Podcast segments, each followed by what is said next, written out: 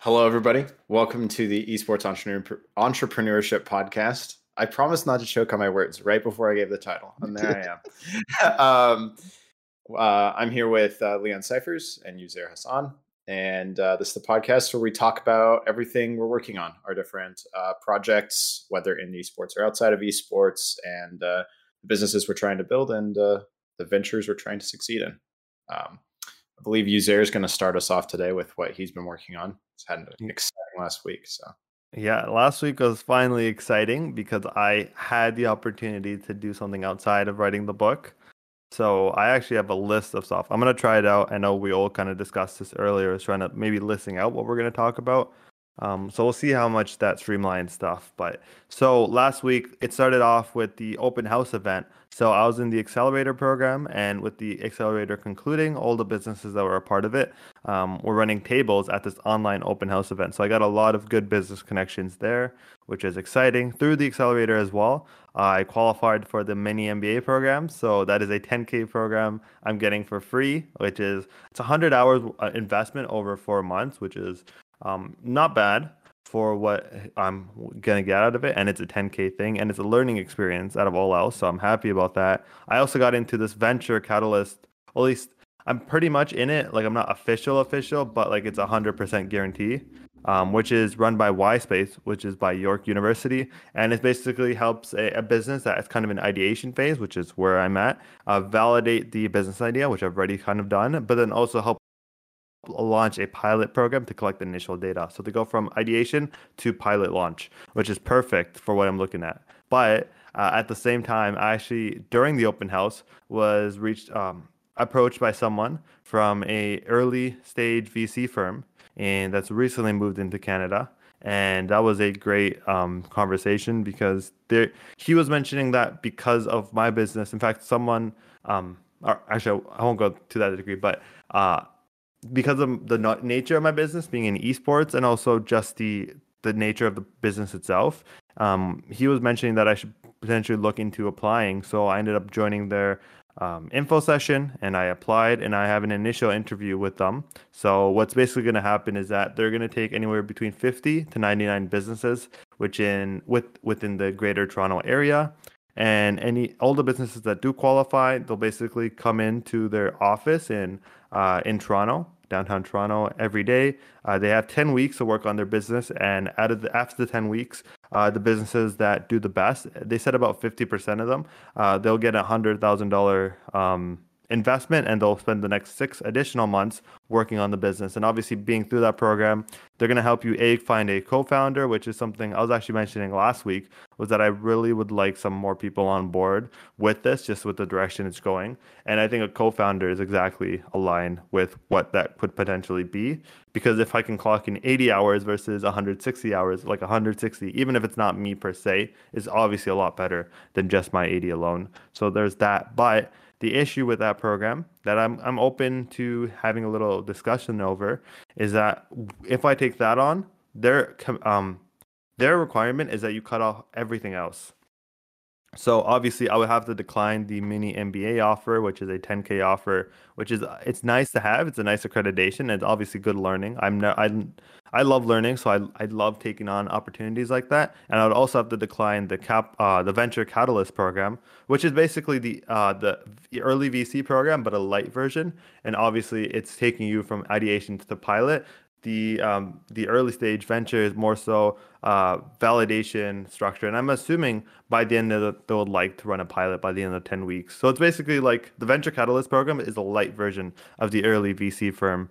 Um, so, but the worst part of it all is that I'm currently a focus guide at Focus Blocks, and I make some revenue there, which is good.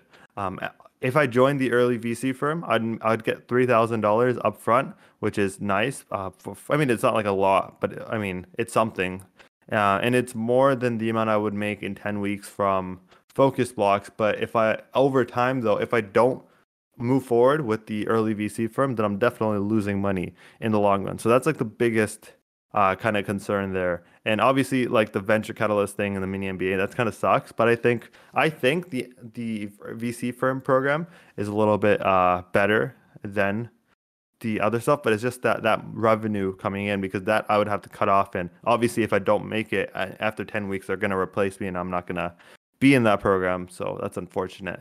But I'm curious. Oh, the third option, of course, is I could go and do the uh, early vent, the cap venture catalyst and mini MBA, and then their next cohort with the early VC firm, I could apply then. The only issue with that is I already applied and I already got my first interview. So if I tell them at this point, actually, I'm no longer interested, at least for this cohort, I'm pretty sure that'll put me on their blacklist because it'll show that I'm not interested, or at least I'm backtracking from my commitment, right? So I'm probably not going to go down that route. I'd have to pick one. And my thought right now is I'd go with the early VC firm. It just seems like a better option. But I'm opening the floor up. I have a few other things that kind of happened, but I think we can, for now, leave it at that. Opening the floor up. If anyone has any thoughts. Oh well, first off, congratulations. That's like that's a that's a lot of really cool stuff, right? Re- reaching into the the venture capitalist world. Um, I think you know all from everything you said, I agree with your choice, but I feel like there's a whole lot of context that I'm missing, right? Like I don't know when they give you, say you pass, you get in the top fifty percent, and you know you get 100k for that. What percentage of equity in your business do they own at that point? Ten percent. Ten percent. Okay. Yeah, it's uh okay. no no negotiable ten percent. Like you sign a contract, uh, going into it saying if they want to invest, they're basically gonna get the end. If they're not, like nothing happens then. And what what does that come out as in terms of like ten percent ownership, right? Like how much of an effect can they have on your future business on your decisions on their on your revenue like how is that taken out right do they take 10% of revenue is it like that or do they just have sit on 10% of ownership but you know with private ownership it can get a whole lot more like complicated than just publicly i own 10% of your stock right so i'm curious i mean obviously some of that may be like private or whatever but i'm curious what you can like tell because i feel like a lot of that can determine whether or not like this is actually worth it right because someone can be like we're investing in you but we control everything you say and then you're like wait, hold on, right? Or we're investing in you, you do whatever you want. We just, you know, we believe you're going to succeed, right? There's and everything in between those two extremes, right? In terms of like the best case scenario and worst. So I'm curious what you like, you know, you know or can tell about it, us about. Yeah, so that is a great question. Um, to be honest, I don't even know when it says 10% equity, what is equity? I'm assuming it's 10% in the business, but ownership you, of the business. Okay, then yeah, that would that would just be the case. They, a requirement would also be that they would incorporate the business, but that would happen during the 10 week anyways. So then I'm sure they'd be on the BOD. Um, and obviously I would own the remaining 90% unless we went a different direction in terms of uh, like I, I know actually I do know this. If I do get the investment, they would 100% because they're a VC firm push to get further investment uh, until an exit happens. So that is obviously going to happen, but that is what I know so far is just 10% and the 10K. Have you seen 100K. other individuals or companies that have gone through this and have like, have you talked with them about that? Because like, obviously 100K, you know, a, a 50% chance, whatever you want to call it, if it's actually a 50% chance, you know, it could be mm-hmm. way higher, way lower for all I know, but um, of that succeeding, um, you know, that that sounds like worth it. I just want to make sure like I'm very much more like it's weird. I'm very I'm very ambitious, I think similar to you, but I'm also very like cautious at the same time because I hear too many stories about people like getting like screwed over. So like I just make sure you do all the due diligence you possibly can on that. You know, I'm not trying to call them like I don't, you know, I don't obviously know them, but you know, when I hear a hundred thousand dollars, I'm like, that's really cool.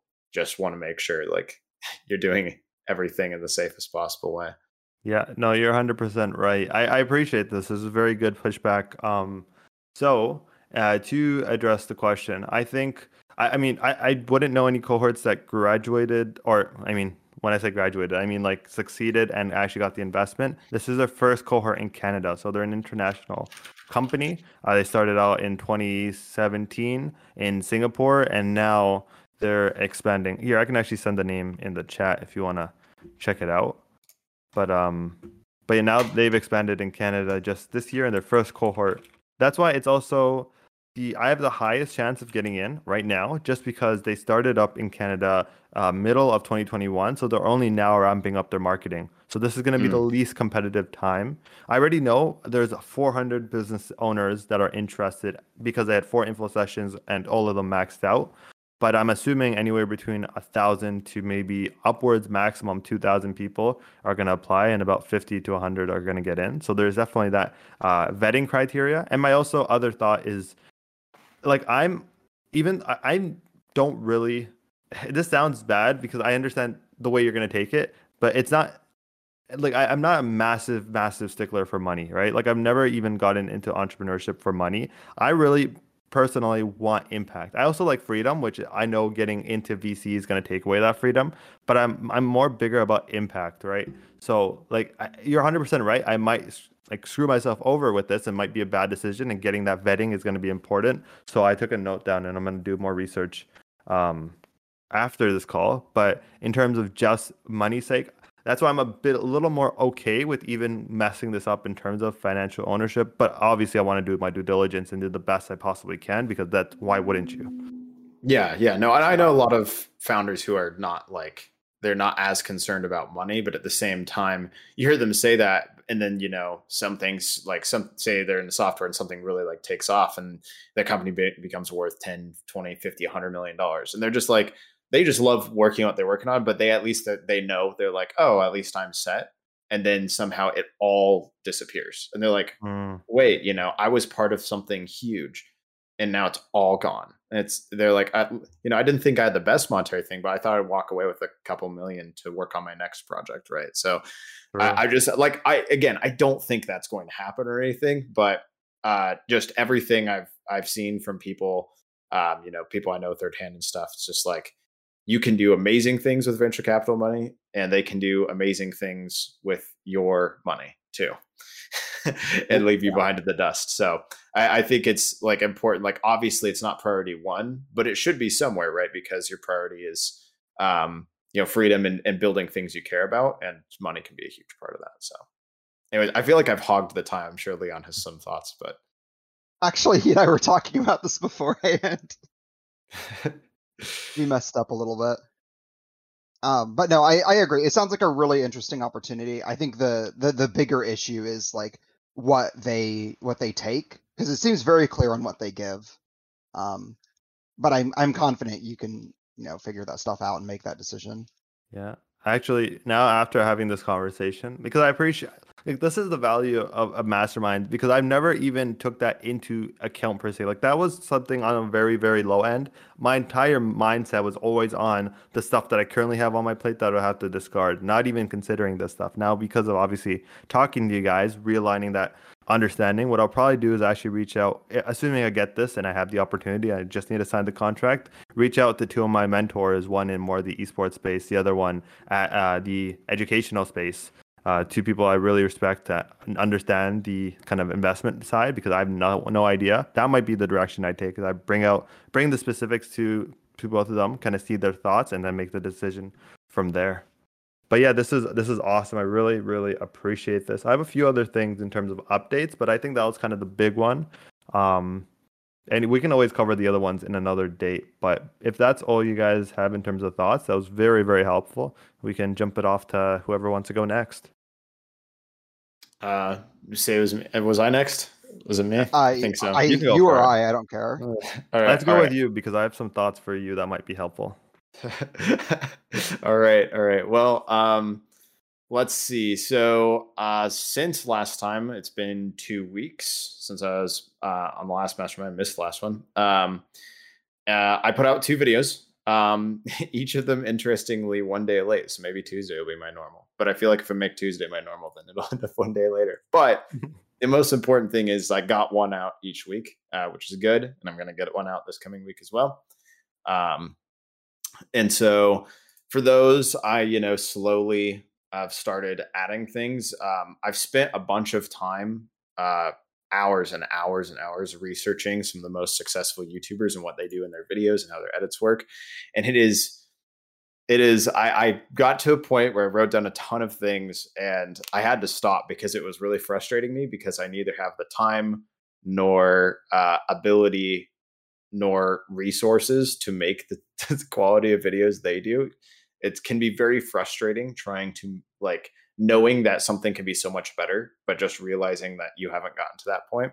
But i've i'm at peace with it. Uh so long as each and every video i put out i add you know i keep all the advancements so to speak of the last video the, the new things i added the, the ways i made it better and i add at least one or two more things um that add to it uh, that's my goal because eventually i will get to the point where i'm like pretty satisfied with the quality of my videos.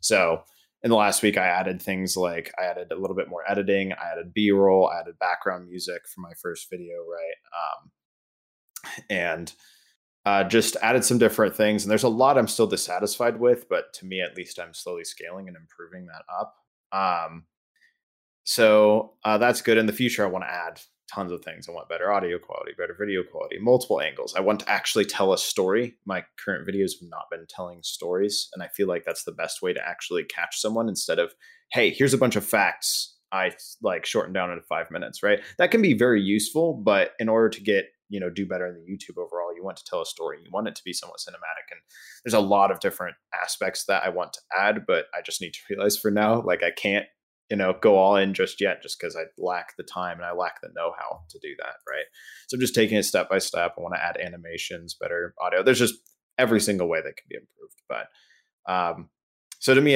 to, to me at least i'm pretty fine with it uh i think it is also the case of the more you learn about stu- something the more you learn about yourself the more you realize you don't know or uh, you aren't as good right it's the classic like beginners thinking they know nothing, and then the mid level people thinking they know everything, and then the advanced people thinking they know nothing again.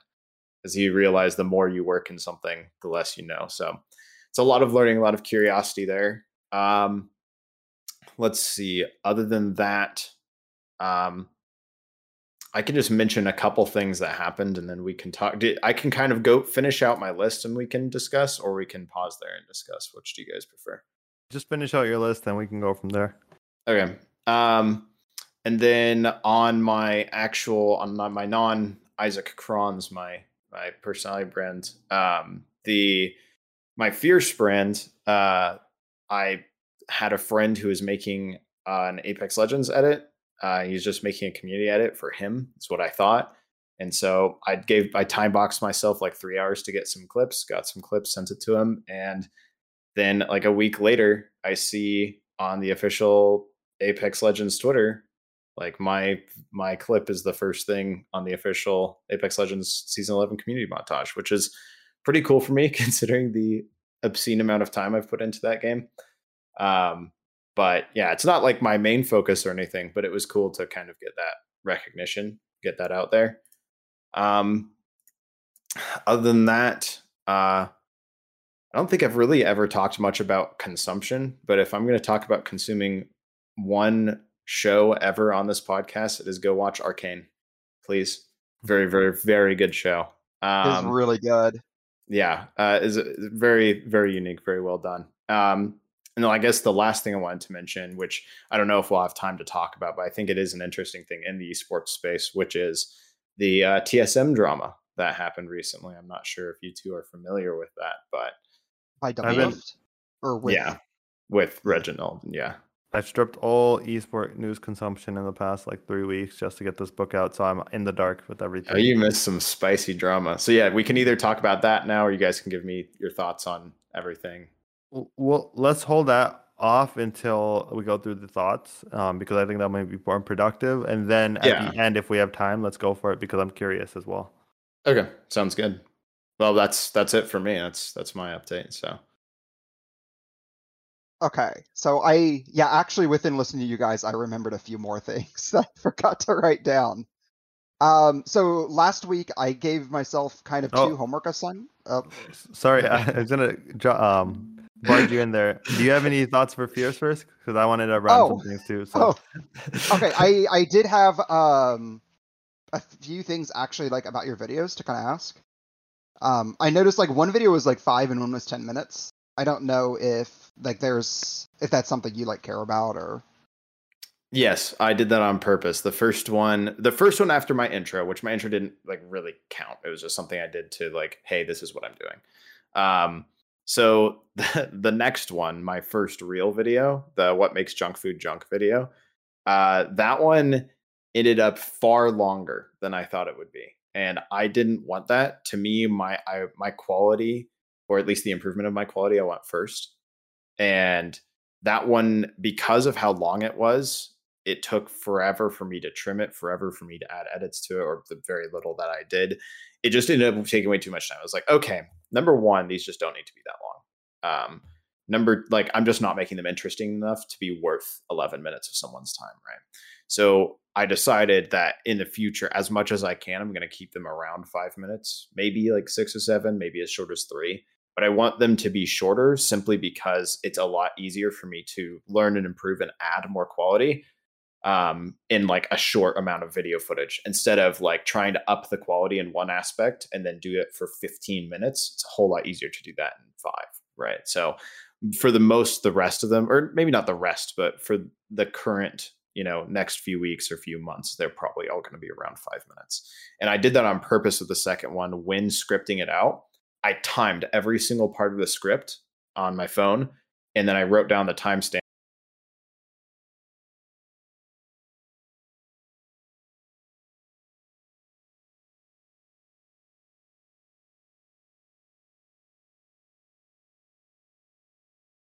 and I added them and made sure that is the thought process behind it. Yeah. Uh,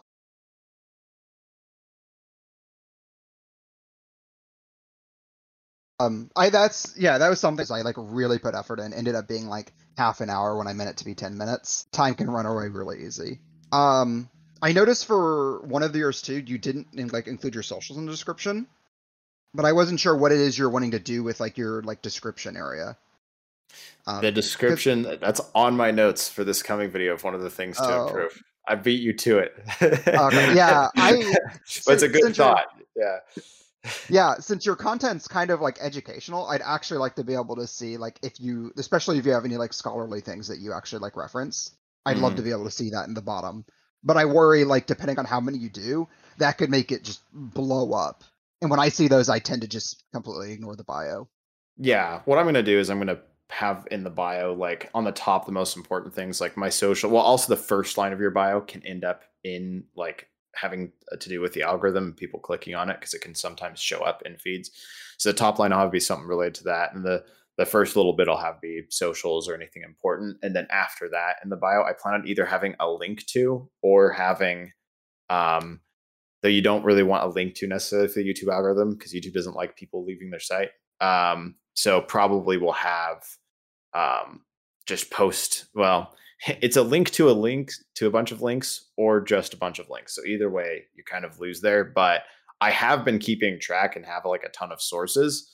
Uh, so it wouldn't be all that hard for me to actually put them in there, which is what I'm going to do for the next video. Is I'm going to make sure that my bio is like, or my bio, my description is something that I, you know, actually want to have in there. I I don't know if you can do this for YouTube, uh, but if you're worried about putting too many like links and stuff in the description, can you like pin comments?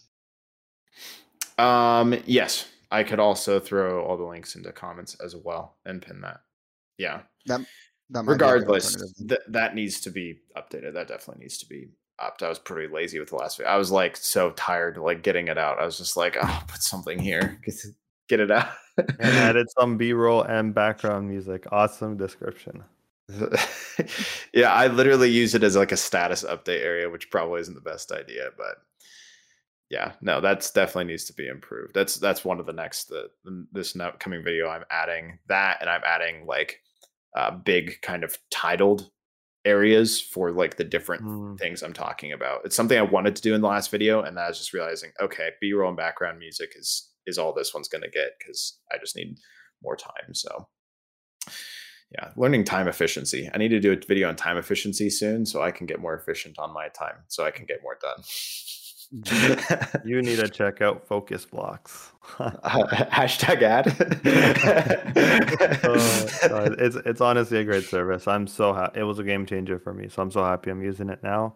But um, but yeah, might, I'm seriously, you might actually consider checking it out, even it's free trial. But but yeah, in terms of some stuff that I saw, so I, I'm on the same wavelength as Leon in terms of some of the uh, scientific, like because you're you're you're basically saying you shouldn't do this. The reason why is X, Y, Z. But the stuff that you kind of outline, uh, for me, and uh, again, all of this is meant to be uh, constructive and supportive, like to help improve. Not to say that it's wrong or bad per se, but like when when I see that, I'm I, I'm always asking like why. So like I took a few notes, but like um for example, when you said sleeping helps you have better uh, social interactions like why is that the case and what is it about the social interaction right like i can assume it's possibly because um, because I, I, looked into a bit of sleep science beforehand. This is why I also had some additional thoughts on this video. Like I can assume it's because you're maybe more paranoid and you're eh, but worse able to defend yourself. Therefore, uh, you want to be more cautious around people, which m- reduces your confidence, like you were mentioning. But um, so like like the specifics in terms of why, and then also uh, just the citation of the data, right? Like you mentioned, uh, you should get seven hours of sleep.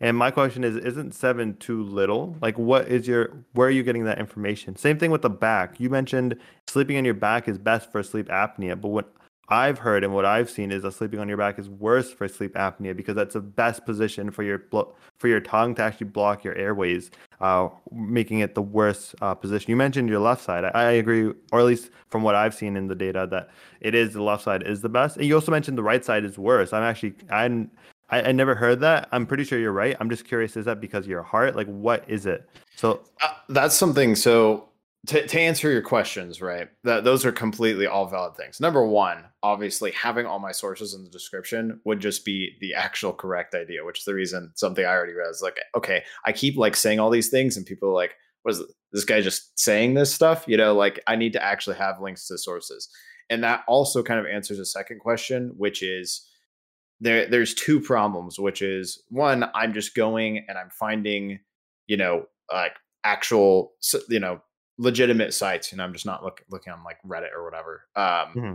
that you know have uh, i would probably cite the the sites themselves but i also the sites under them use have you know their actual citations right um but for things like that right i'm basically you know looking through i'm doing the research and i'm looking through and i'm saying oh you know this is the case this is the case. I can add these to like the list. This is why this is the case right? Um, i didn't like dive deep into the studies right? I just you know have to assume that you know these you know high profile sites like you know um, uh, what's it oh now i'm forgetting the name of it. Um, i think healthline is one of them but uh, you know johns hopkins you know university or whatever. It's like, okay, you know, this stuff's, you know, pro- I would guess is legit. You know, check out a couple other things, check out the source. Okay, we're good. Right. So I'm not, for the most part, I'm not like, I think once or twice I read some studies, but I'm not like reading into the actual scholarly studies. Um, and the problem is, right, you say, oh, why is this the case? Why is this the case? Those are all legitimate questions. The problem is, is if I try to answer why to every single one of those in one video, that video is going to be an hour long, right? Like I could make you, you could say why in fact that that sounds like a you know a good potential video title. Why is you know uh sleeping this amount of time or why is uh you know sleeping on this side better for this, right? Like there's so many different individual questions there that could themselves be 5 minute videos. And you know it just depends on how deep you want to go on them right? For instance the social interactions thing getting better uh, i think you said it was getting better sleep has ends up with social better social interactions. That wasn't like my opinion. I just read that multiple different places. I was like oh well if you think about it that does probably make sense right? And that was it. If i wanted to answer that question i could make an entire video on it um, and go into more depth. Right now to me the goal of these videos is to align them with hey i'm trying to improve these things in my life and I want to give people a reason for them to do it as well. Instead of just hearing sleep, getting good, good, good sleep is better for you. What is good sleep? Why is it better? I'm trying to broadly answer those questions, right?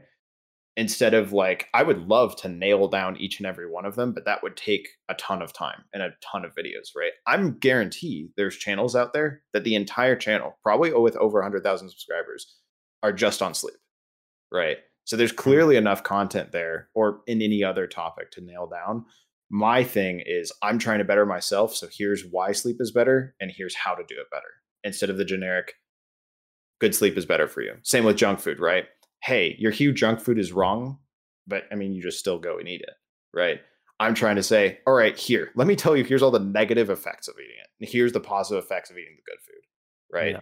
Um, I, and like this, this, this, and this. And I could nail down into each of one, one of them, but that would take so much time, time I don't have. I, I would, at, at the very least, I, I think something that would be helpful is like adding in terms of the specifics, right? So like another another point, I believe you're emphasizing like uh, I don't know if oh it was increase uh, sleep or it increase uh, your pre- chance of dying, right? Um, like you like you emphasize that in the way you vocalized it.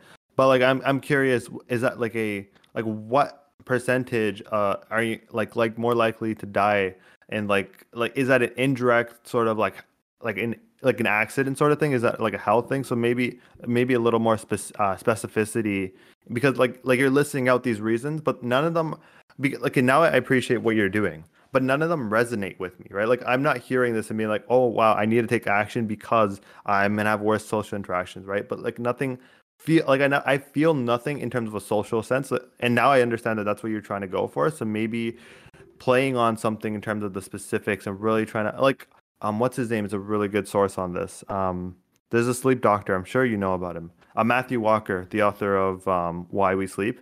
Like he's very very good. Like i recommend checking out even like a two three minute clip of him. Like he's good at getting you scared about wanting to get sleep. And like he he like he he doesn't list out a bunch of things although he sometimes does but he has like maybe like one study and like a one specific issue and it's like whoa that is insane um, so like maybe that might be the direction you go. But and something to be another another thing to be worried about. And just because I know the sleep science, at least I kind of looked at it, not probably to the degree that you have, but like I've read I've read why we sleep, right? And I kind of know that stuff. It's like uh, you're mentioning about getting too much sleep, right? I'm curious what your data source was for that, because the issue with the current studies, from my understanding, is that there's um, a misalignment between um, correlation and causation, right? because the data that at least from my understanding up to this point if you've seen different data points like i'd love to see that in the description as you mentioned so i can look at it myself. Uh, but like because the issue is the people the when they look at those studies they're looking at the looking at people naturally sleeping and they're looking at okay how many hours of sleep are you getting? And then they're comparing that to your heart rate or like your chance of dying like all the stuff that you're pointing out but the issue is the the question becomes are these people getting these issues because they're sleeping too long? Or are they sleeping too long hoping to recover from these issues? And then the the way to actually answer that is to reduce the amount of sleep that people are actually like the longer people are naturally doing and seeing if they improve. And seeing the people that naturally sleep normally if they increase uh, hours of sleep is that actually going to negatively impact them? Because we don't know that data. At least I've never heard or seen of that. And I obviously I'm not a sleep scientist so I don't know if there is that. But if you had that and said uh, and actually had that in like or show that to some degree, that would have completely changed my mind on that because that that's my perspective. It, it is um, correlation, not causation. Yeah, and like that's just something I'll just like admit. Like I just saw a couple sources on it and have seen enough people in my life who sleep a long time who are, tend to be you know less productive or tend to you know whatever right and so i was just like okay well the you know i'm seeing multiple you know sources that seem like they would be correct, right? And um, and then it you know it lines up with what logically I would think you know makes sense. So I was like, okay, right, that's it, right? And I'm you know I've run into a problem where sure I could focus down on one or two things and drive a hard impact, right? But at the same time, if I do that, I can't do. I feel I would feel like I'd have to make ten videos on a topic, right? Because you know and i that's something i could do and i, I might do at some point right is really niche down on a couple different topics right? Um but and you know Uh, I also think me being able to do more of like storytelling and being more dramatic will allow me to do that and allow the videos yeah. to have more of an impact, right? I don't really think I like I'm very early in this video making process. I don't really think they're having impacts to anyone, right? If if anything, they're like, oh, huh, I didn't know that. Like that's probably the most people are getting, right? And hopefully, maybe maybe some people are seeing that and they're like, oh, you know what? I'll put I'll you know I'll put into practice some of these things. I'll, you know, get the correct amount of sleep. I'll keep track of my sleep cycles. I get go to bed at a good time, you know, etc. Right. That's the that's the best I'm hoping for right now.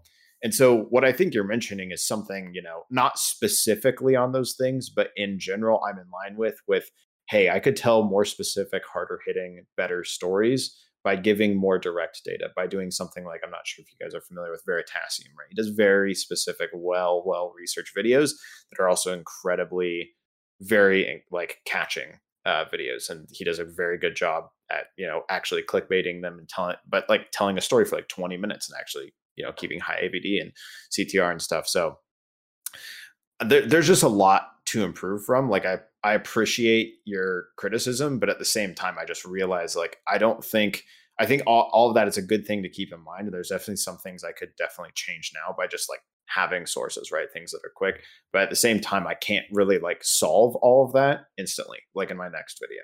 Like to me, realizing how much these are currently taking and how much time I have, like it's just unrealistic for me to expect that I can have a full cinematic story that has different camera angles and me as all the b-roll going and doing the different things and having good titles and good captions and good you know whatever that to me what i need to figure out now is just how to improve one step at a time with each video. And uh, like i appreciate the criticism right? And i'm sure i'll i could make videos for three years and mr beast could look at my videos and say these are garbage trash. How do you keep anybody's attention? Right? Um but like you know, I the goal is to improve in the short term, and I appreciate it. I just want to want to make sure to across to both of you and anybody watching, I I can't take an entire you know an entire leap every single video I make. Yeah, no, hundred percent. And I mean the the the reason why and like the reason why I want to kind of give you this kind of dispersal knowledge because I actually the sleep is one of the few things that I've actually looked into. So it's like one of the things I can actually give you good advice in terms of the content, right? Like uh, at the end of the day, I'm the, the intention at the even if it doesn't come off that way, the intention is very much like this is what I see that potentially could help you improve as a way to help you improve, not to per se say you have to make all these changes. And you could obviously disagree with a lot of it. And in those cases, and, and I do I agree in the sense that it's hard to put the actual stuff in like explaining everything in terms of all the information. A lot of the points you made are good points, especially with time constraints. And and I also do appreciate obviously your time frame. And this is one thing I was gonna say when you're looking at other people editing is that you're working full time in addition to this plus you're doing a video per week and you're doing this alone versus like a, an editor right? So like there's no way you could even come uh, or not not to say no way but it's going to be very hard to come to a level in, even comparable to people that are working on this full time with paid editors with researchers and all, all that stuff right? So but i like th- this this is just my um up upfront thoughts. I think the storytelling stuff i think that and just the angle what you're mentioning now is really just focusing on you. I think that might be a um more emotionally engaging, and that might work out to resolve some of the other issues as well. Yeah, yeah. No, I, I take your criticism well. I just want to set the precedent. Like, there's a lot of this I hear, and some of which I already know. I just can't, you know, put it all in yet. But I want to, and I'll get there. Mm-hmm. It'll just take time, right? I only have so many hours per week I can spend towards learning uh, this version of editing, and then actually putting that little, you know, piece of editing, whether it's animations, whatever, into the video right? The rest of it is doing all the previous stuff I've learned up to that point and putting it into the video, right? But that's it. That's it for for me, I think. Unless Leon had some thoughts before we cut Leon off again from him starting his. Uh, his well, uh, I, I, guess I was kind of cutting you off. Um, but yeah, I, I would just say, yeah, don't don't like make sure you just don't overwhelm yourself with like ideas of wanting, wanting to improve on like if you if you start getting overwhelmed you're better off just to make like okay this is the one thing i'm going to try different. Um just to make sure you're actually like continue and being happy with what you're doing. Yeah i don't want to burn out so but so far at this current pace i like it so. That's every time i see a really good edited video now i'm well way more aware of like man there was so much work that went into this oh my gosh. All right i think that is it. I think leon's uh, actually up now Okay. Um, so I had two sort of homework assignments for me from last week that I decided on. Um, so first of all, I've been streaming nearly every day. Um, I don't know if that's 100% like the best business decision to make, but it's been working out really well as far as like actually getting me out of bed before like well before noon every day and giving me something to work on. Um, which I think has been good on my mental health. So I'm going to continue to do that. Um, the other assignment I gave, which was the more awkward thing, is I was going to reach out to two different people that I've like previously interacted with about running tournaments for them. That did not go as well as I'd hoped. Um, one I mentioned this to like another friend um, that I was going to do this, and he was like, "Oh yeah, you shouldn't work with this guy." And I'm like, "Well, what happened? Like, I thought we were cool with him." He's like, "No, some people came out with some things that he's done. You shouldn't work with him." So I did not reach out to him. Um, the other person I did reach out to actually did finally respond to me earlier today. Um, I did not get a very positive response, but he did respond asking more questions. So I made sure rather than like, hey, let's get on a call to do it, I decided it was a little bit better just to answer the questions because I didn't get a very positive vibe from how he responded. Um, I don't. We'll we'll see if that like works out. I think he had like an idea that I was like trying to sell him on something, so I made sure to reiterate like for me, like getting like logistical data and like a positive review to share with people would be more valuable than like trying to steal money from him to run a tournament or something. So that was kind of how I focused that decision. Um, other things to ongo. I've got a meeting on Tuesday with someone uh, who's interested in getting some tournaments run specifically for League of Legends, which I've done before. League is easy. Um, we'll see how that goes. Um, the thing I wanted to like kind of ask about, um, and at least I know like Uzair gave me something on I think it was on LinkedIn you mentioned about like reaching out to people specifically. Um because I, actually this was about Arcane because I like followed through with a lot of the like marketing and stuff they did for Arcane doing like a global release. There had like different things in different regions to show off how they incorporated all of their games into the uh, the events they were running, and they even reached out and they've got what is it? They're working with PUBG, Fortnite, and Among Us right now, which is all like pretty crazy as far as their promotion. Um, so I thought it would be like really cool to like reach out and talk to someone on that, but I don't know what the best way to do that is. Um, and something that kind of came up on stream was we were talking about where the fighting game community is currently and how we expect like Riot with Project L would um, change that. Project L, they haven't. They actually gave an update yesterday, I think, but they specifically said this isn't close enough for us to give you an even about release date. So it might still be over a year. Um, but I thought actually it would be really cool to be able to like reach out to someone and just like ask them some questions about like where the fighting game community is, like what, how, like how it's doing, how it's grown, like what their expectations for it are in the future. Um, which I don't know. I guess would be really cool as like a weekly interview kind of thing.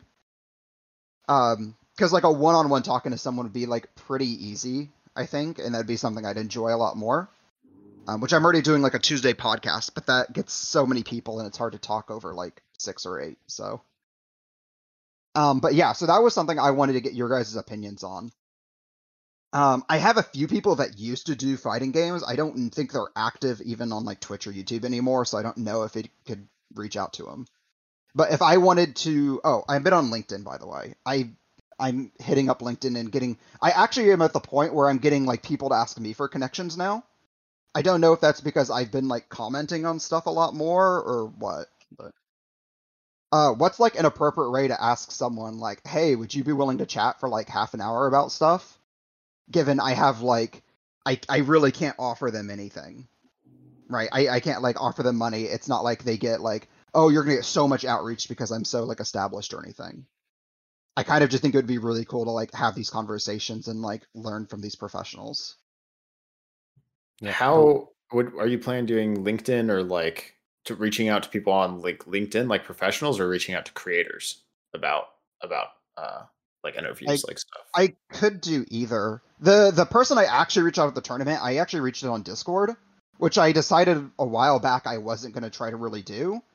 But given the last, like the way he and I used to talk to each other was through Discord, it would probably be better that way he can see the logs and remember who I am, rather than a business email or Twitter, and he may not. Yeah, because there's nothing there.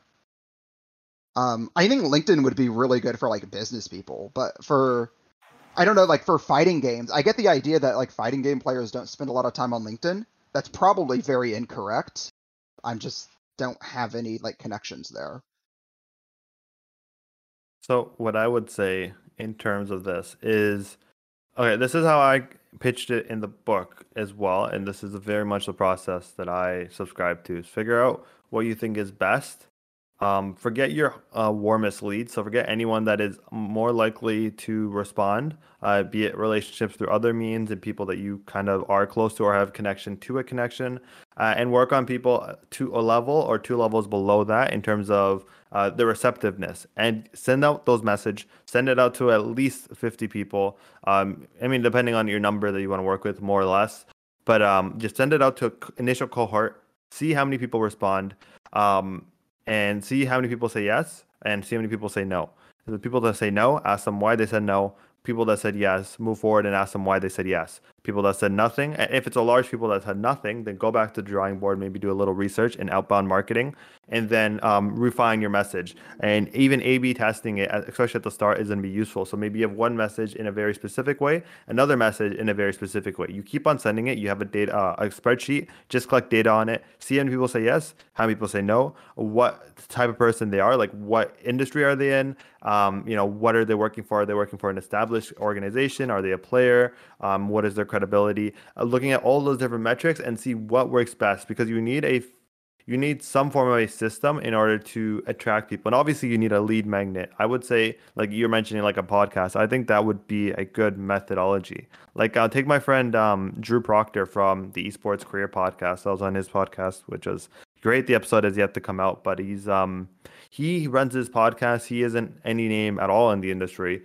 but recently he got um a, Riot Games, one of the earliest um, hiring managers to actually come on his show and speak about esports careers, and that's obviously after a long running. But it's um, obviously anyone from Riot Games, especially during the early esports stages, that is a very big win. And it, and this isn't something he got like at the start. It was after years of running and outreach, and he he has like I was talking to him, he has horror stories uh, about outreach and negative stuff and also positive stuff, right? And it's like, but he's gone through it. He's sent out enough outreaches. He understands the process. He has probably looked at his own internal data, saw, okay, what worked, what didn't work, and how do I keep sending it out? So the one thing I would tell you, obviously, we can go into specifics of maybe what your message should be, how you should approach it, but the, at the end of the day, you just need to send out enough stuff, collect that data, refine the process, and keep on doing it because that's the only way you'll figure out what is working and how it's working and in what context and what way can you get your best sort of um, leads and opportunities but 100% i would just say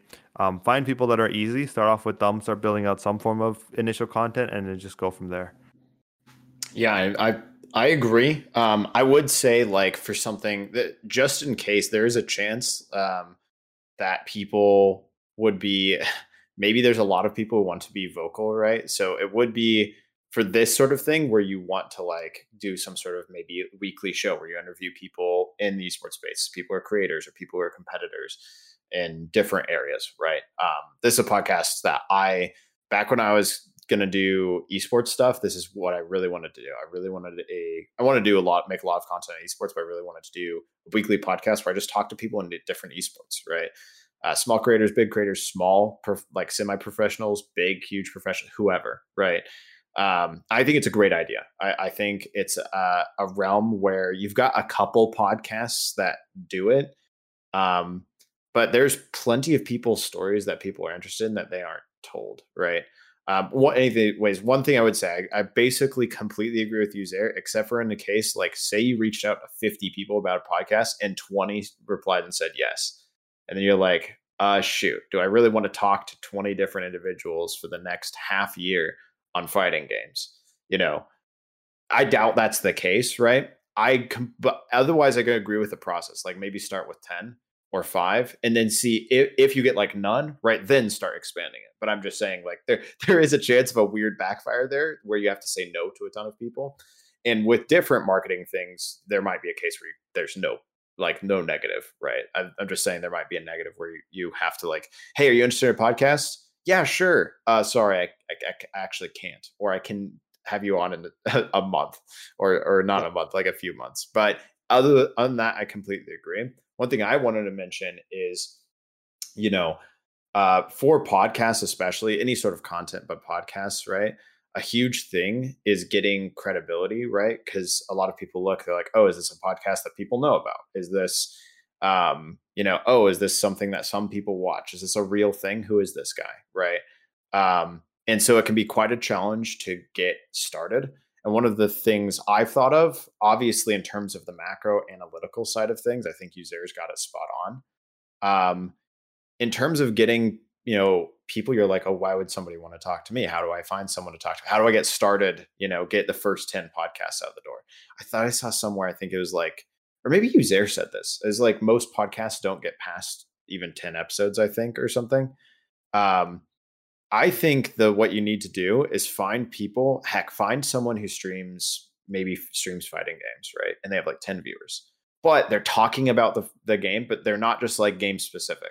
Or maybe you are looking for someone who does, you know, Street Fighter 5 or whatever specifically, but someone who starts talking about all sorts of fighting games, right? And you can find people like that. I'm sure there's plenty of streamers who are doing that, right? Um, who you know maybe they have 10 maybe they have 100 live viewers. But people who like to talk about a thing right? I don't care. Say i had a following of a couple hundred thousand right? And i was a semi-professional professional twitch streamer. Um, assuming nobody else reached out and i didn't already have a ton of this going on which plenty of creators don't. If you reached out and said hey do you want to talk about esports? I'd be like heck yeah right? Because that's something i'm interested in. I think the key is you have to find people to come on your podcasts because they don't they won't care how small you are. People love to talk about what they are interested in. And so you have to think if, if you think just psychologically people love to talk about with anyone what they actually are really passionate about right? I'll talk to anyone about apex legends pro league because i probably know more than 99.99% of the world's population right? I, and i think it's cool. Um, but you know that's an example of you find someone and you maybe you find them through stream or youtube or whatever but if that's clear their interest, they're like, oh, I'm totally down to like go on a podcast and just talk about this to someone, right? Uh, in the past like week, just in like my spare time in the evening, I had two people approach me like, "Hey, can you teach me like how Apex works?" And I'm like, "Sure." I taught them all the basics and, and then all the advanced movement stuff in like an hour each, right? As was fun to me, right? I didn't gain anything from that. I didn't gain anything from it. I just thought it was fun. I'm like, oh, I can kind of bring someone in, show them all the cool stuff because I think it's cool and I'm a nerd about it. Um, I think if you find people like that, right, no matter how you know big a following, unless of course there's some ultra busy, you know, shroud or whatever the world, they'd be interested in talking about what they're interested in. But if you ask them about something they're not interested in, then that's not going to work. So that's my at least thought process in terms of who you want and how how to find them. I would just start looking through Twitch directories and listening to someone for 10, 15 minutes I, have and then just saying, hey, is this guy talking about the state of, or heck, YouTube search the state of fighting games, right, or something like that, and then look for the people who aren't don't have millions of views, right? Look for not the Dexertos of the world. Look yeah. for you know people who have you know, but maybe there's someone who like is clearly, you know, you can watch five minutes of his video. It's like, oh, this guy's clearly like, sure, he's got only a couple hundred views or whatever, but he's clearly intelligent. He clearly knows the ins and outs. He's followed this for or maybe he says he's like, I've been following this for 10 years. Those are the sort of people who are totally willing to talk to anybody about what they love. There you go. Those are my thoughts. Um, and I something I actually thought of while you guys were talking is I've done I've done a few I call them podcasts, but I guess they're really not. They're like getting people together to talk on stream. I've I've done like so many of them, but I don't know if I've ever actually taken the time to be like, what would how how is a professional podcast like actually started and then establishes itself besides just like inviting random people doing a show and then it just kind of like exists in the ether until twitch or youtube deletes it i don't know um maybe i need to look at actually like how how these get established and how to like maintain them rather than just run them off and then start thinking about the next one yeah, the one thing I would say as well, because now you're definitely adding uh, more stuff into your plate. You already have a handful of stuff, and you're streaming for a significant amount of hours. And I know you did mention uh, you don't know in terms of your business ROI. So um, I know we met, had this discussion, I believe, last time. I think your best course of action is not taking action just yet. Um, unless you really think that this is a personal self growth thing or something you really want to do or something that'll have ROI. Like I know you want to build out your network for opportunities, which is um, which is 100% right in the sense that having your network is your net worth. So having these relationships are valuable. But I think right now, potentially, unless you have like a clear direction, like you know at this point, this is what I want to do, this is the direction I'm going. Adding anything more in terms of commitments into your plate isn't the direction you want to take until you have that clarity, until you're like, okay, I want to do this because of XYZ. This will bring me XYZ. So if I start this podcast, if I focus specifically on um F, the FGC, then I can get them involved in this sort of process or that sort of project or like like once you get that clarity, it's gonna help you so much. But I think right now you're lacking that clarity. Like I love that you're streaming. I I love that you're consistent and, and I like jumping on. It's actually a lot of fun when I'm yeah. working to actually have someone to talk to. So um but yeah, I think your clarity is your biggest goal right now before you add anything else to your plate because you got a lot right now. Okay. Yeah, I think pri- I agree. Prioritization is important uh, in terms of just like, hey, what what do I actually want to work on? Because it's it really it's way too easy as someone who's done this way too much to continue adding things, and then you're just like, I just don't, I can't. I don't have time to do all these things. What's going to get dropped? And then you drop one thing temporarily, and then you're like, oh no, I miss it. And then you drop another thing and bring it back, and then there's disorganization. So just make sure you have, you know, the time and the will and the, the focus and are you know are ready to take that leap. It took me months. It took me too long but it did take me months of like hey i would like to do a self-improvement thing. Hey i should do this. Hey and then eventually kind of being like okay doing more research. All right i'm going to take the leap. Right. So I, I, I would you know work like do some research into it look how start it and like be ready. And then you know maybe in a couple weeks you're like yeah i want this to be a big focus. I like the idea of this you know and choose what you're going to potentially sacrifice for that. Oh, I don't stream one evening and I do this instead, right? And that is, you know, make that prioritization. But I love the idea. I think the idea is great. Okay. Yeah, I've got a, a bunch of notes here. Thank you. Um, I think th- I think that's really about it. So just looking at the time, do we want to talk about? Well, I don't know if it was Cloud Nine or Liquid you're mentioning, but do you TSM. want to talk about it? yes, I, I'm willing to if you guys are. I I, I think it can be pretty quick. I'm um, interested. Okay, are, you down, Leon? Yeah, I'm totally down. Like okay. So basically, um, Doublelift, who you probably recognize, Uzair, um, one of the biggest names in well, and he's definitely one of the biggest names in League of Legends esports, and uh, one of the biggest names in esports in general. Um, he he was off and on TSM and was very successful on there for a very long time, and he just does streaming now and is or was a streamer for TSM. Um, and his girlfriend is actually TSM Leena, who's the uh, was the president of TSM. Oh, was okay. Um, and then one of his best friends and someone he played with for very many years, Bjergsen, also a part owner or was in oh, TSM. Wow. Um, so basically, what happened is Bjergsen already, I think, the the first news of one of them leaving was Bjergsen leaving because he wanted to play for another team which I already thought was interesting because he was given part ownership in one of the biggest esports orgs in the world. Mm-hmm. Some people would consider it the biggest esports org in the world, which is like, do you you know want to hop, hop off that train, buddy? I mean, maybe he still retains the ownership, but I, am betting it was more contingent on him remaining there as part of the team. Mm-hmm. But he wanted to go from coaching back to playing again, and he uh, he left to go do that. Um, and I think it's all but confirmed he's on Liquid, but that's a different thing. Um, and so he left, and I was like, oh, that's interesting. And then Doublelift, who's been doing content creation, mentioned briefly in one of his streams, which got clipped and thrown everywhere, um, some pretty like negative things about the treatment of players uh, by TSM Reginald, aka uh, Andy Dinh, who's the CEO, CEO and president, I think, slash founder. I don't know. It's I, something of those things. Someone very high up. I'm pretty sure he's CEO um, of TSM. And that was interesting. That went everywhere. I was like, oh, well, I haven't heard that many great things and some negative things through time. I already didn't have like the greatest picture of the guy or whatever, but I was like, whatever. And then the next day, I see on YouTube a 30 minute video of Doublelift doing an entire breakdown of it and basically describing it's like, hey, some people are saying this is because free agency, and I was mad that TSM didn't pick me up. That's not the case.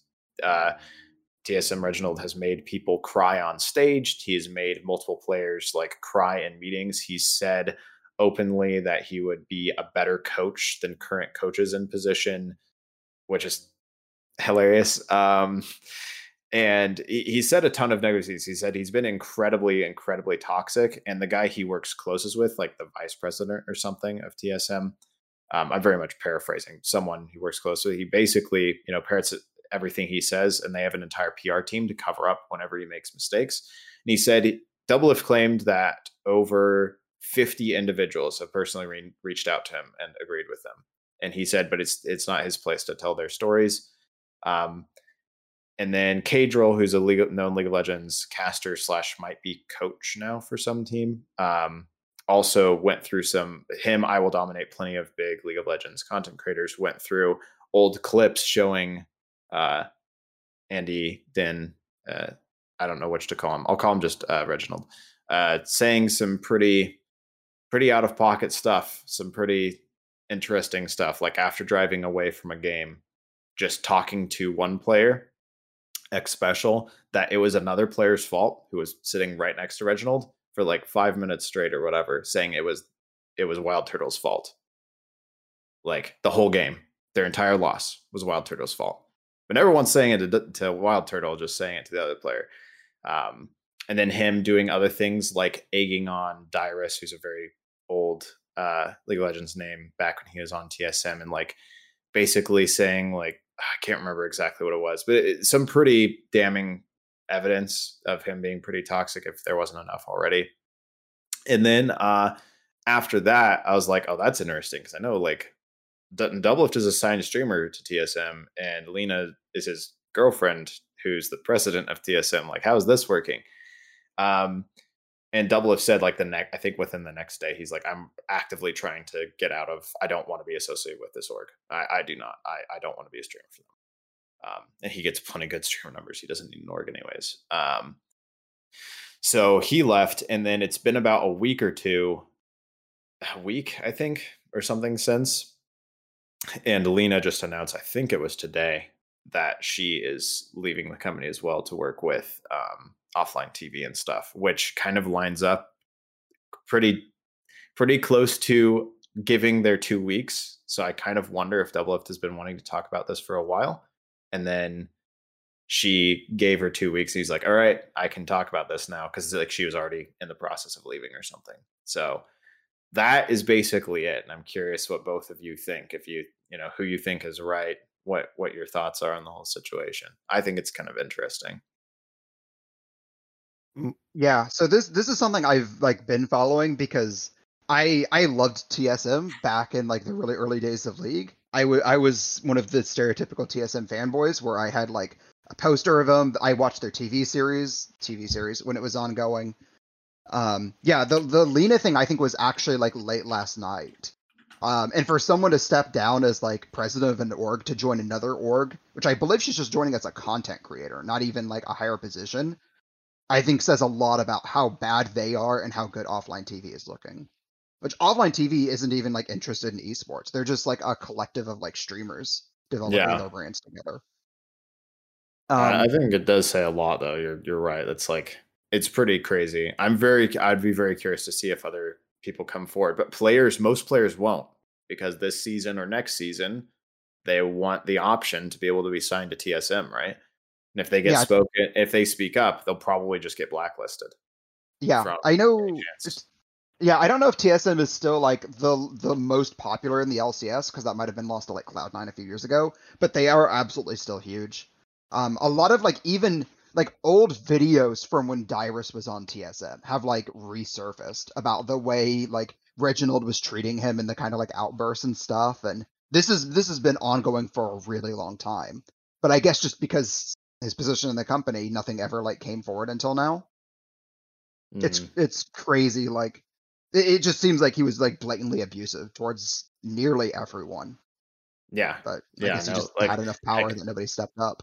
I think it was Thorin, who's a your really big name in esports, is a CS:GO guy, and he was like, "Oh yeah, I remember when he like caused like this player to cry on stage in like 2014, whatever." I was like, "Oh geez." So Uh, um, and then I've heard some some avid TSM defenders saying, "Oh, well, Doublelift was toxic too." It's like, oh, Doublelift was like 17, you know, or 18 when he started at LCS, and that, and like, uh, you know, I think Andy was like 23 or something.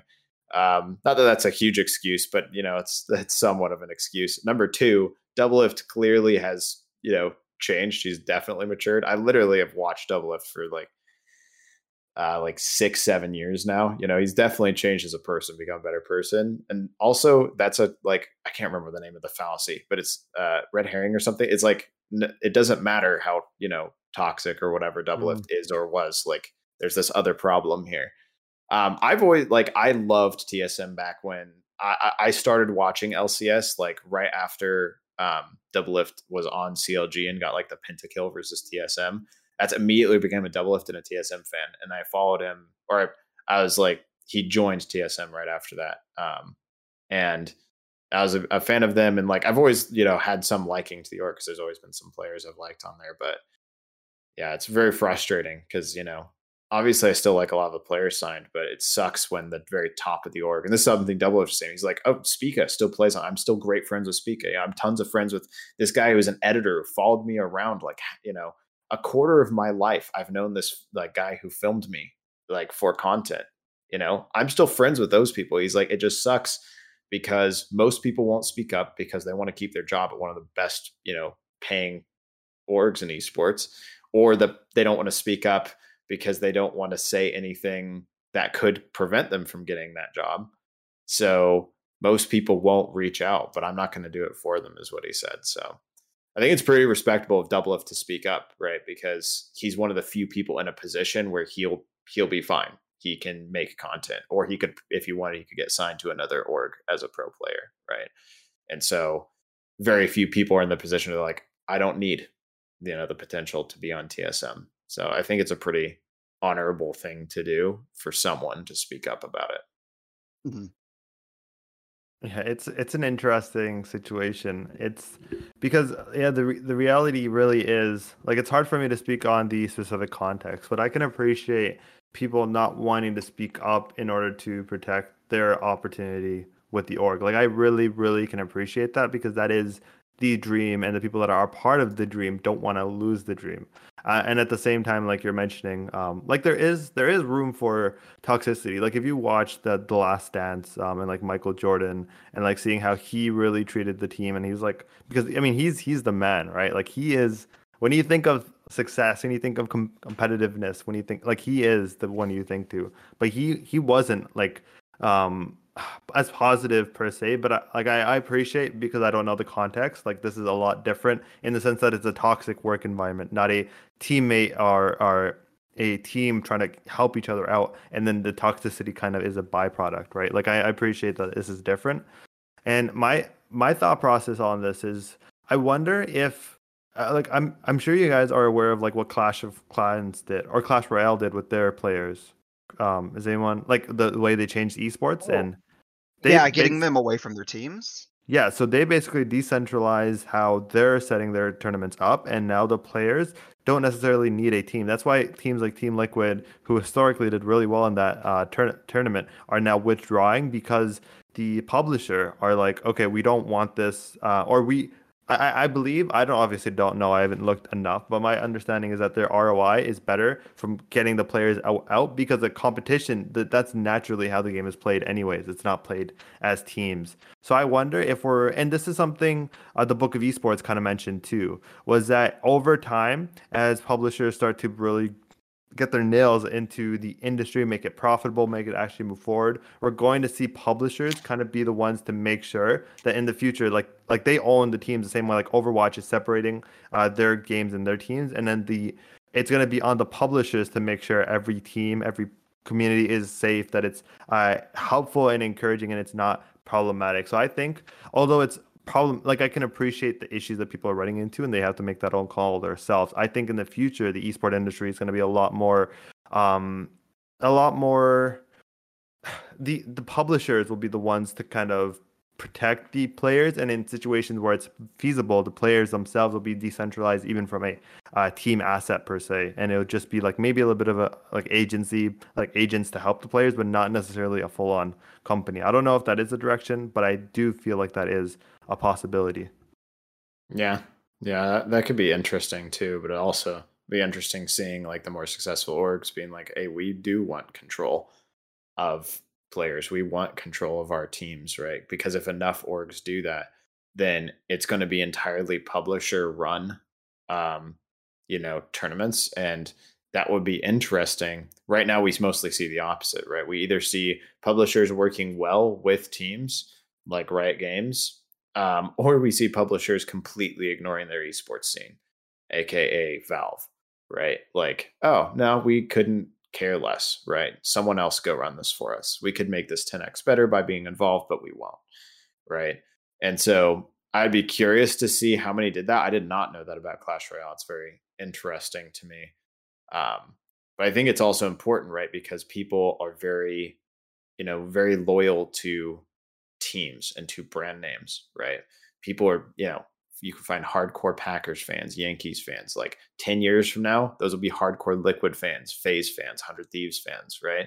Like it's funny, but that's just true. And I've, I've told yeah. people for since I was 18 years old that esports would be uh, bigger, as big, if not bigger than sports in my lifetime.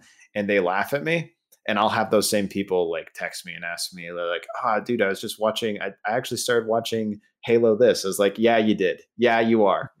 exactly as I predicted. Because guess what? All of your friends are playing video games. Like you're my age.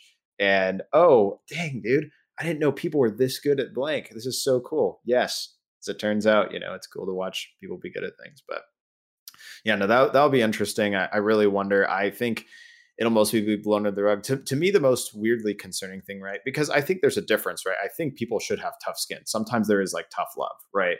It's not easy to be like, oh, you played great, but you didn't, you know, like you can't do that, right? Um, and that's something, you know, like uh, it, you hear in like the behind the scenes stuff, like Doublelift and the team talks about after, you know, their team loses a game and, you know, they're in the best of five or something. Like the leaders really point out, hey, you can't, you can't do this, right? We can't make this mistake. We can't I think there's a difference between that and constantly picking at players until they have an emotional breakdown. Right. Mm-hmm. Double that's what Double say. He's like, I used to be a lot more toxic than I am now, but I never, ever did that. Cause every time I was toxic, it was just because I wanted us to be better. It's not because I wanted to like break yeah. someone.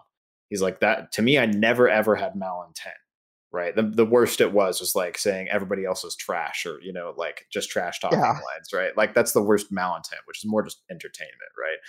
And then there's a there's you know people who are like really mercilessly like that one clip with Dyrus, I assume you watched Leon. I was like, it was kind of crazy. He's just like, man, I'm just trying to practice and play solo queue. And Reginald just kept like kept going at him. Right. And so I'm sure the PR team, you know, either they'll ignore it or they'll say something like, well, that was, you know, seven years ago, you know, I'm not the same person, which is like, I mean, that's a valid argument if it's true. We'll see if more things come out. I'm just very it, it seems very weird because in most industries nowadays, I think people are very open about saying, "Hey, this person's not treating me right." But in esports, because I think there's less opportunities, people are seem to be very, very hesitant to do so. So we'll see how that plays out. It reminds me of the Ellen DeGeneres sort of thing, where uh, Ellen had some backlash in terms of her employees saying it's a very toxic work environment. And what happened was uh, one of the shows, the one they came back live, I forgot why, but they took a break. I don't think it was related to the scandal. It might have been, or it might have been related to COVID actually. But nevertheless, she came back. She made an apology once, and the apology she was making jokes. So like it was like a whatever apology, and that was it. Nothing else happened. And I think I think that might be what happens here. And I just think the for the future, the esport industry is weird because it's related to the gaming industry, and the gaming industry is riddled with problems, right? In terms of the internal infrastructure, and it's like Blizzard. oh. yeah. it's just but the esports is different in the sense that it's being cultivated during a time. First, it's an entertainment industry, so obviously it's predicated on its viewers and its support. But it's also being developed during a time where a lot of people are a lot more open about this stuff, a lot more PG, a lot more like a um, I, I don't want to say soft, but they're like safe spaces, for example. Not to say that safe spaces are bad and that we shouldn't have them. That's not my point. But my point is that the fact that we're having them is clearly indicating a cultural shift towards more protecting people. Um, where like because esports is cultivating during this time, I'm I'm curious to see how if the industry is also going to take a similar direction in terms of the gaming industry as some companies become those conglomerates and really take over, or if we're going to see a lot more shift towards supporting uh, when people speak out to actually make these shifts and like what is that going to take place? It's a very fine line right? Because a lot of people do not have tough enough skin and they can get a lot of people can be offended. You could choose to be offended by everything. I think this is like a completely separate conversation, basically. But I think it's it's it's, it's a tough thing to determine whether oh my gosh this person's being toxic. No, I was just wording things in a way you didn't like, right? Versus like it's it's hard to determine like where is that line and what what will the you know game companies, what will the orgs like, what will the HR management, who determines where that line is drawn and what happens, right? It's a very vague place. Yeah, I think especially for like the players, which are the ones that you that see the most light, uh, being like a little bit toxic and trash talk is just seen as like part of like what comes with the job. Right? It's part of like building your character and your popularity and like the teams like pitting against each other. Like it almost is like a necessary part of the way esports is currently being like run and advertised to its consumers or just sports in general, right? Like there's just something to be said. It's a lot more entertaining when there's a rivalry or when someone's kind of on the edge, right? Than when like there's a reason that Double F's super popular, right? Obviously he's a very good player, but also there there's a period of time, I would argue there still is a period of time where there's very little personality. There's way more personality in European League of Legends, right? Like people just don't like they're like, yeah, we won that game, right? And then, you know, not even not even nowadays. I mean, he doesn't play anymore, but like it was a while ago when Double was like, "Yeah, everyone else is trash," and you know that gets people like excited. Either that, oh my gosh, I want everybody to beat him, or I want him to beat everyone, right? And I don't think personally, I don't think there's anything like wrong with that, right? I I think that's just an accepted part of the game. I think there's a difference between that and then naming a specific player and saying, I hope like everything in your life goes wrong. And I, I hope the worst things for you and saying horrible things, right? I think there's kind of a clear difference between making something incredibly personal to someone and then and then being generically competitive and saying, "Hey, here's something you know that's entertaining," you know, and like we've all trash talked our friends in games, right? Because it's it's funny, it's entertaining, right? If it's entertaining between us, it's going to be entertaining on a stage. There's a difference between that and then making a really personal, you know, personable thing that isn't you know presented or even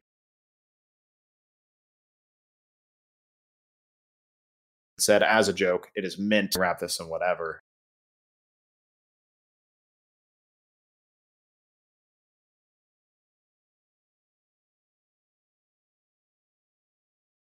And that, that, and they better because you said it's their fault 30 times, right? That's not going to, you said you say it's their fault I even be true. So anyways, I feel like we were having a whole like uh, this this conversation could go everywhere. This could go yeah. anywhere. So I I want to add one thing. One thing that might be useful in terms of just perspective. I think one thing that I've kind of noticed. I here I'm gonna word this in a way. One thing I've noticed from certain engagements that I've been throughout the industry is that when you're looking at player acquisitions, you're looking at them as an asset, right? Like they're not people. It's the same thing you do with employees. You um, you do not look at them as people per se. Like obviously they are people, but you do not look. You have to think about it, especially with corporations. Just anything when it comes to a corporation, you have every decision you make has to be in the best interest of the corporation. Every investment you make has to be in the best interest uh, of the company and should bring the greatest return on investment. And that's why you can't build these personal relationships with employees per se, um, or but even players, because the moment you have to cut them off, you have to cut them off. Uh, and that's that's a large reason why I, I personally believe that we see when players are getting cut off that it's just like it's a kind of like ruthless, like we don't care about you. But it, there has to be that level of disconnect. But it also creates this issue, like we were mentioning, that um, like like when when your when your asset isn't performing in the way that you are, how do you treat them? But yeah, it's it's just a piece of tidbit that I learned through being on the internal side, where you cannot, but like it, it is a good um, business practice. So you cannot look at people as people because even though they are, they aren't in the context that you're picking them up. Yeah, I can Um, see that perspective a little bit. Yeah, I have I have one real quick question before we wrap this up. Um, in any place in esports, is there a union? Yes. Is there? Yeah, I'm pretty sure the league, uh, the League Players Association. Is it? Is it? Uh, well, it might not be a union, but Yeah. it's the closest thing to it I I can think of. I know the league player, the LCS Players Association was, at least was a thing at some point. I don't know if that's technically a union, but I don't Yeah, bel- believe So so. I don't think there's anyone to like fight for them on these issues. No, that's that's actually a discussion that we had multiple times during um, the Esport Trade Association. I don't know if you guys joined that. It's a great association, by the way. Great for networking uh, with people. It is expensive. It might be out of your budgets. Maybe not Fierce's actually, but Leon might be for yours. uh, I, I don't want that to come off the wrong way. But my, my point is No. is that that's always been a discussion, and the question is who does it and what is their jurisdiction, right? Like, is it U.S. based? Is it international based? And how do you in, enforce that right on the scale of esports because esports isn't the same as other industries in the way we kind of operate. So it, yeah, it's it's a question, but I don't think there's anything established right now as a union per se. Okay. But yeah, that's, That's a it. good plug for Esport Trade Association. It's a great great network. More hashtag ads. yeah, exactly. Yeah, but I think we can wrap it up there unless anyone has any final thoughts. That's it for me. I'm good. I'm hungry. Awesome. Yeah, that is great. Well, this was a great conversation, guys. I really, really appreciate the feedback. Hopefully, Fierce, uh, I didn't throw too much. Uh, again, I meant to be constructive, but I could see why it wouldn't be as constructive as it was when it was in my head. So, um, gonna gonna go lighter on the feedback, just making sure it's smaller stuff. But um, but hopefully, it wasn't taken in the wrong light. No, it was definitely constructive. It was good. Okay, that's good to hear. I, yeah, again, I, I see why it was very pushy, but um, in terms of the content and stuff that you couldn't really control anyways, so it's like, yeah, maybe not the worst best stuff to bring up, but nevertheless, um, yeah, that's that's only my final thoughts there. But we can call it a day here. Great to speak with you guys, and as always, and I'll keep you updated on my stuff for next week. Sounds good. Sounds good. I'll see you all later. Take care. Yes. Bye.